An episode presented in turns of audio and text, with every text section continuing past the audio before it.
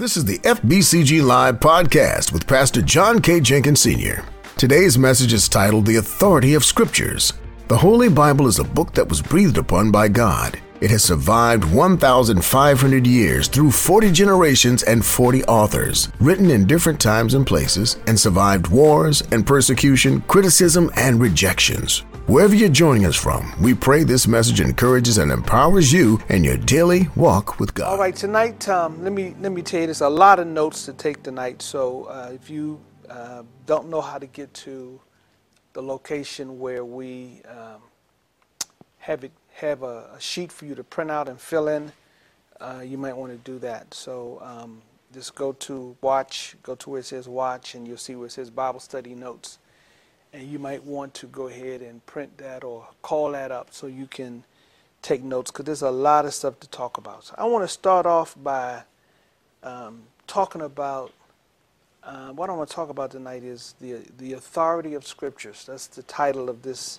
teaching tonight. The authority of scriptures. In 2 Timothy 2, 2 Timothy 3:16 talks us about tells us about the power of the, the scriptures and uh, that it's it's given by God, inspired by God. 1 Peter 3.15 tells us that uh, God wants us always to be ready to give an answer for the hope that is in us.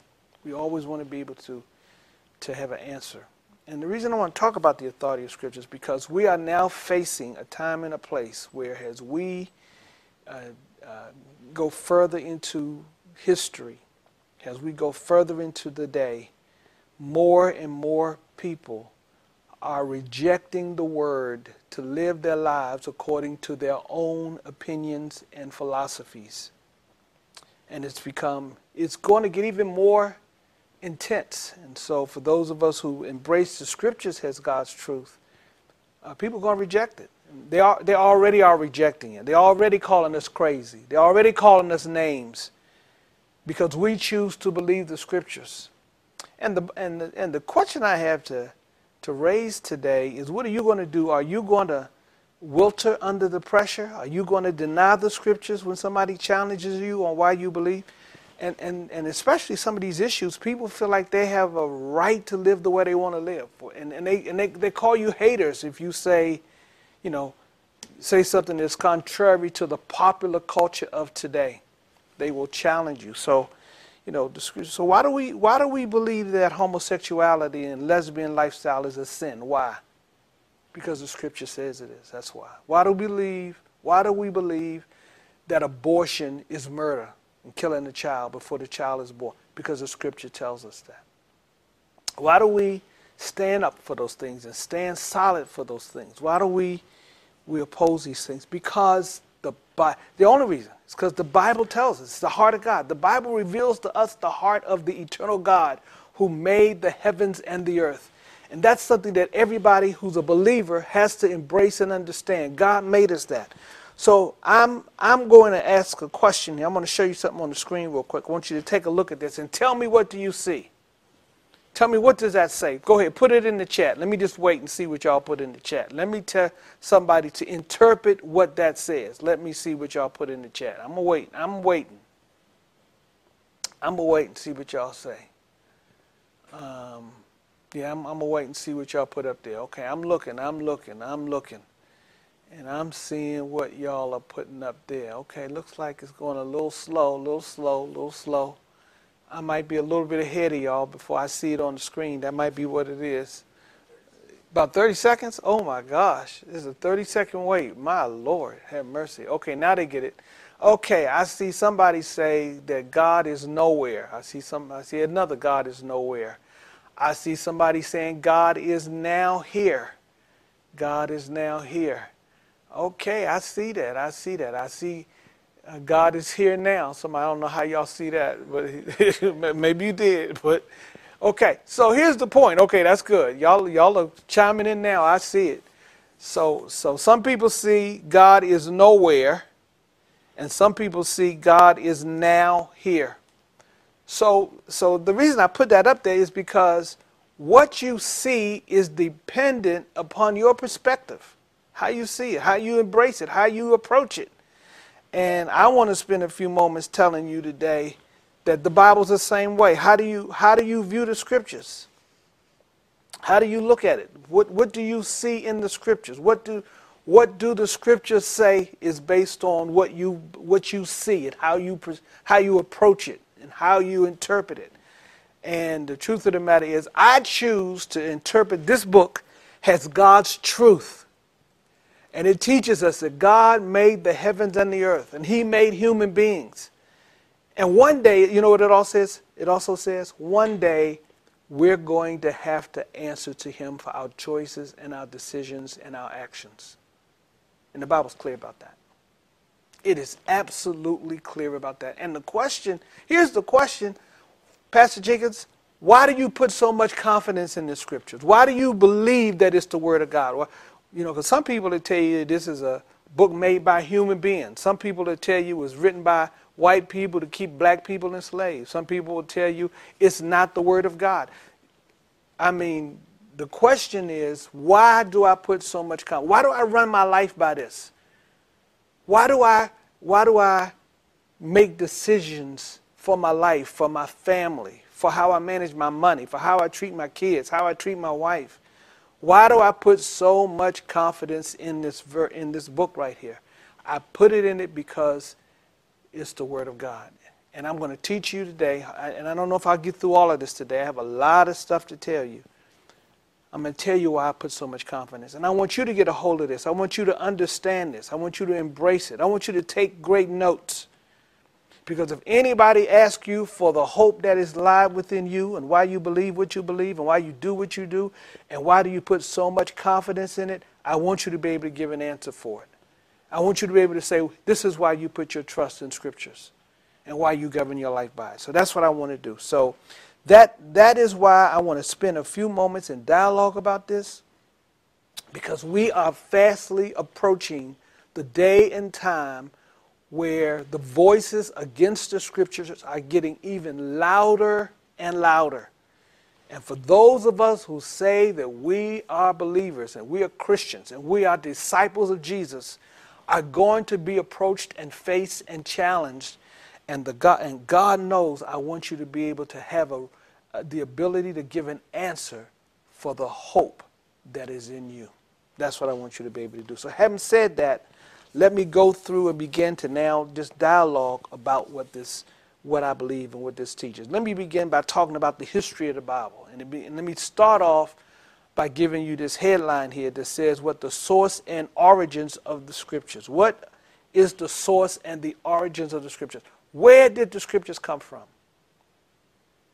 What, where, where does the teaching of this word come from? And why can you have so much confidence? Let me tell you where we, where we got it from. It begins by the fact that number one, the, the scriptures were originally written in Hebrew, Aramaic, and Greek. So God used men, I'm going to come back to that point in just a moment. God used men to write scriptures, and the scriptures were written in Hebrew, Aramaic, and Greek.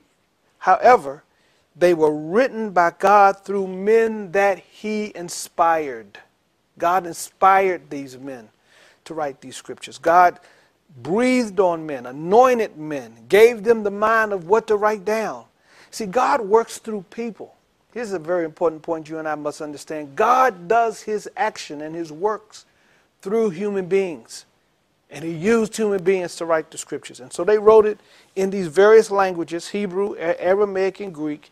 And these men were the channels that God inspired for the scriptures to be written. 2 Timothy chapter 3 verse 16 says that all scripture is given by inspiration of God. God inspired men.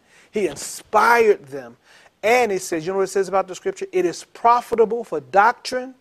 That's for what we believe.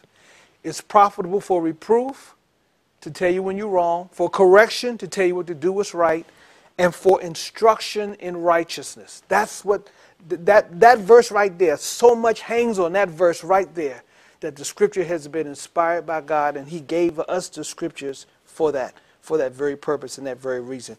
Now, um, what was written, here's another thing. We already said this, but I want to say it again. It came from God. God is the one who wrote it, or inspired them to write it.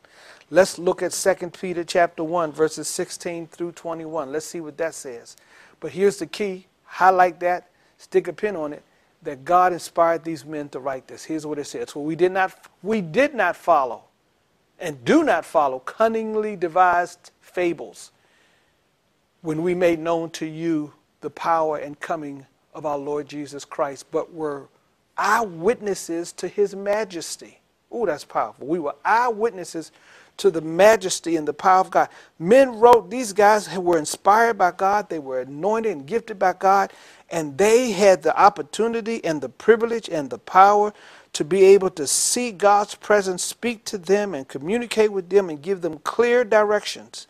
And so this, this, they got, they, they saw the demonstration of God's power coming of our Lord Jesus and were eyewitnesses to his majesty. Verse 17 says, For he received from God the, the Father honor and glory when such a voice came to him from the, the excellent glory. This is my beloved Son in whom I am well pleased. And we heard this voice which came from heaven when we were with him on the holy mountain. And so we have the prophetic word confirmed.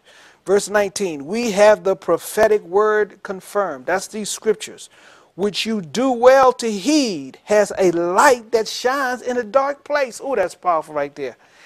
This is a light that shines in a dark world until the day dawns and the morning star rises in your heart. To knowing this first, that no prophecy of Scripture is of any private interpretation. You, you can't just pick up and make it say what you want it to say, and only you see that in the Scriptures. It's not of any private interpretation. What it says is what it says, and it's true for everybody.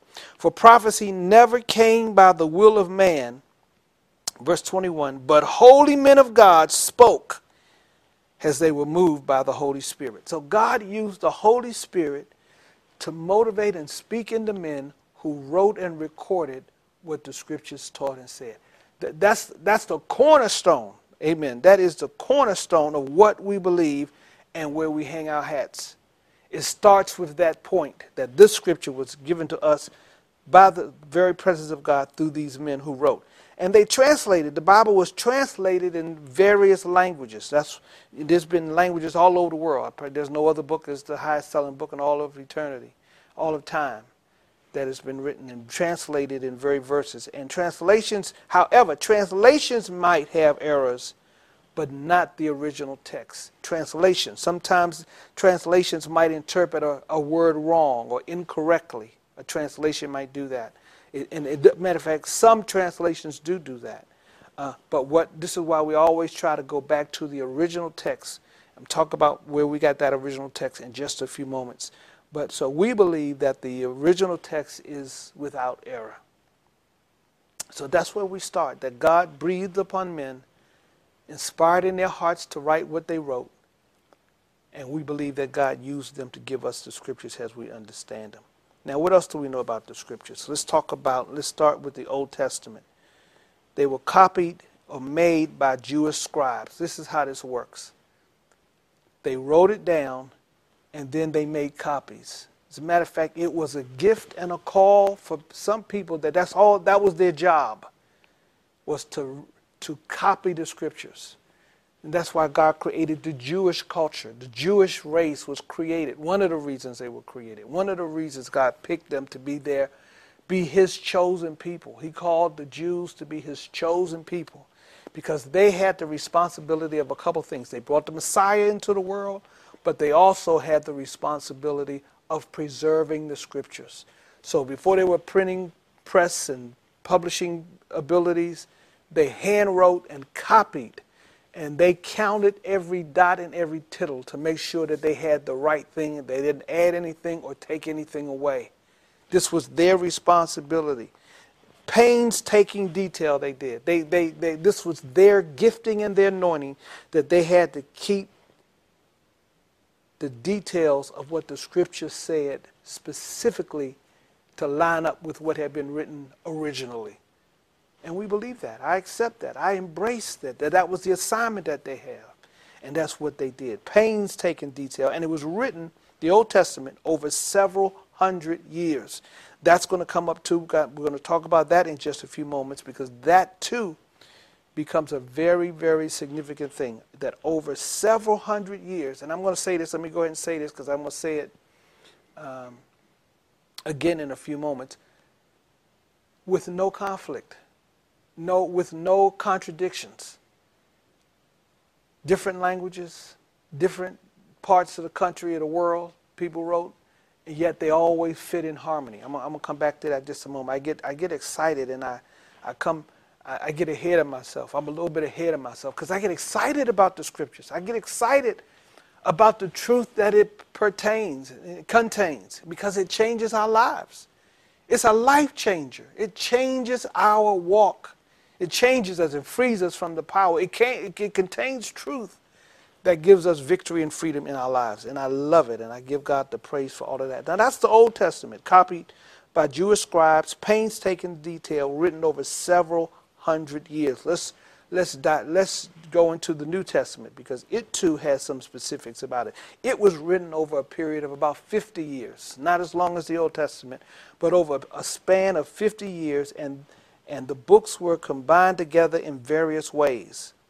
And so um, the New Testament books were combined to make the New Testament, and the Old Testament books were combined, and ultimately, eventually, both the Old and the New Testament were combined and finalized in 397 AD, 397 years after Christ,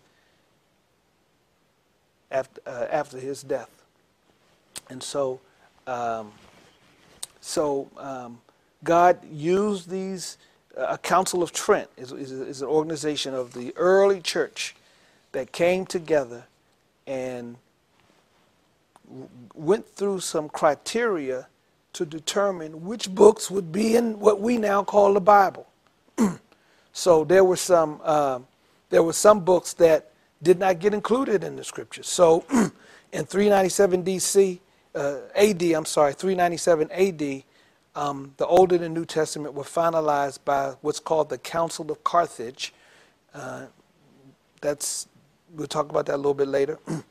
and and they and they wrote that. And here's the thing: every New Testament book had to meet certain requirements in order for it to be included. they didn't just take every book that was written because there was a lot of books written. Even uh, John says, verse in John says, there was more books written than, than, than could be contained in one book.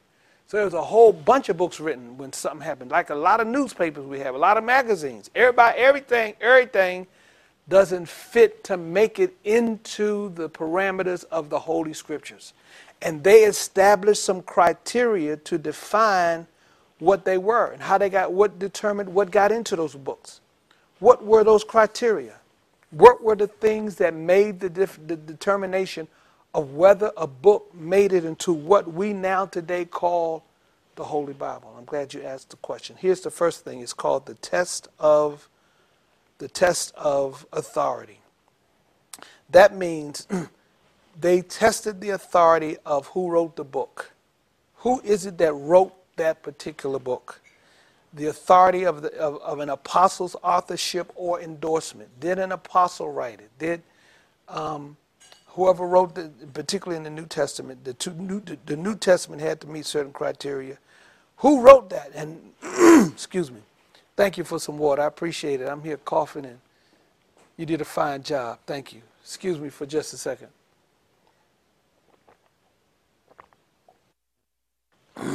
Thank you. Sorry, y'all. The test of authority. So, which which uh, um, that was the number one, the test of authority. The second thing is the test of uniqueness. that means uh, is the evidence of what's in the book, in that particular book. book uh, does it have any unique characteristics that it meets the criteria of what they call an inspired book? Does it meet the internal evidence of the things that they look for in an inspired book? And thirdly, the final test was the test of acceptance. Now, how did that work? It worked this way that um, if the early church accepted it, if the early church accepted it, then that was a requirement. The early church had to accept it. And now how does that work? Here's how it works. You know, there were people who lived when Jesus lived. Again, we'll talk about this in a few moments too. They lived and they saw some of these things. And if they if they knew that certain things were written that they know didn't happen, they know it wasn't true, then that book got eliminated. And so a lot of books got eliminated because it contained things that, that there was no validation that they can say that it happened. So it got tested by whether or not the early church embraced it and accepted it as truth. Now that's got to give us some peace and some confidence that people didn't just throw every book that that somebody wrote and just threw them together.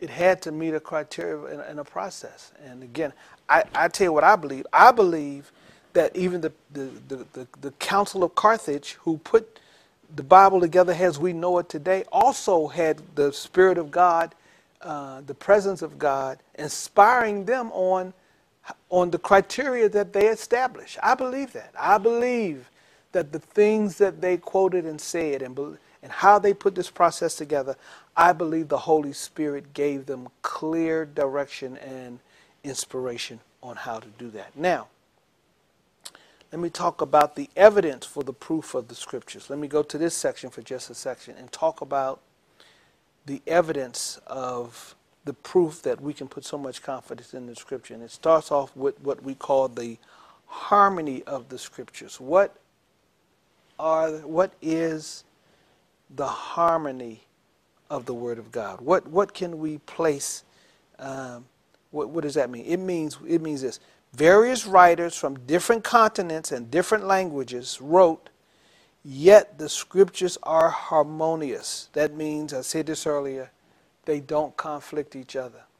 Now, you know, I, I think about the fact that I could be in church one day, and if you sit down and talk to somebody what happened at church on Sunday, you can ask 10 different people and you'll get 10 different answers of what happened. 10 different perspectives, 10 different. But yet, the, the scriptures are written, and uh, those who wrote the scriptures were harmonious and agreed. Uh, even though they may have spoken from different vantage points, different perspectives, but yet there was no contradiction. There was no debate about what happened and occurred. So they wrote, and one of the, one of the evidences is the scriptures are harmonious. That's first. Secondly, there's, there are no contradictions. There are no uh, disagreements about what happens. Now, everything, I want to I want to tell you that everything in the Bible is true, but not everything in it is truth.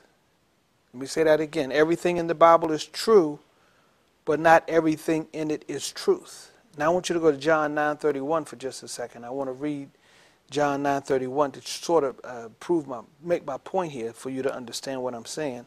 Because in John 9:31, a man makes a statement. Here's what he says John 9 31. Now we know that God does not hear sinners, but if anyone is a worshiper of God and does his will, he hears him. Now it's true that the man who said that made that statement. That's true. But his statement is not truth. Let me give that to you again. Let me back up. The man said, This is somebody speaking. It's not Jesus, it's a man talking. He's, he's answering somebody, and he says, We know that God does not hear sinners. Well, if God don't hear sinners, we can't get saved. Because when we cry out to God to save us, He hears us, and we are sinners. And so that statement is not true, but it's truth that He said it.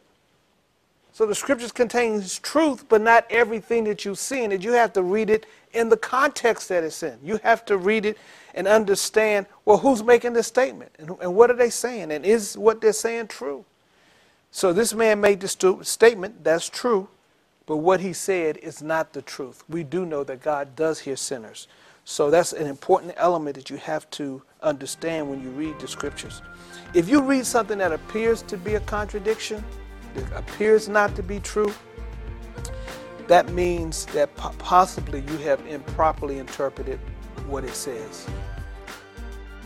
You've been listening to FBCG Live with Pastor John K. Jenkins Sr. We must each decide how we will view the Bible. If you've been blessed by this message and would like to help us reach more people through this ministry, please click the link in the podcast description or visit our website, fbcglenarden.org slash give to donate. Thank you for joining us. We hope that you subscribe so that you'll never miss an episode. Be sure to tune in next week.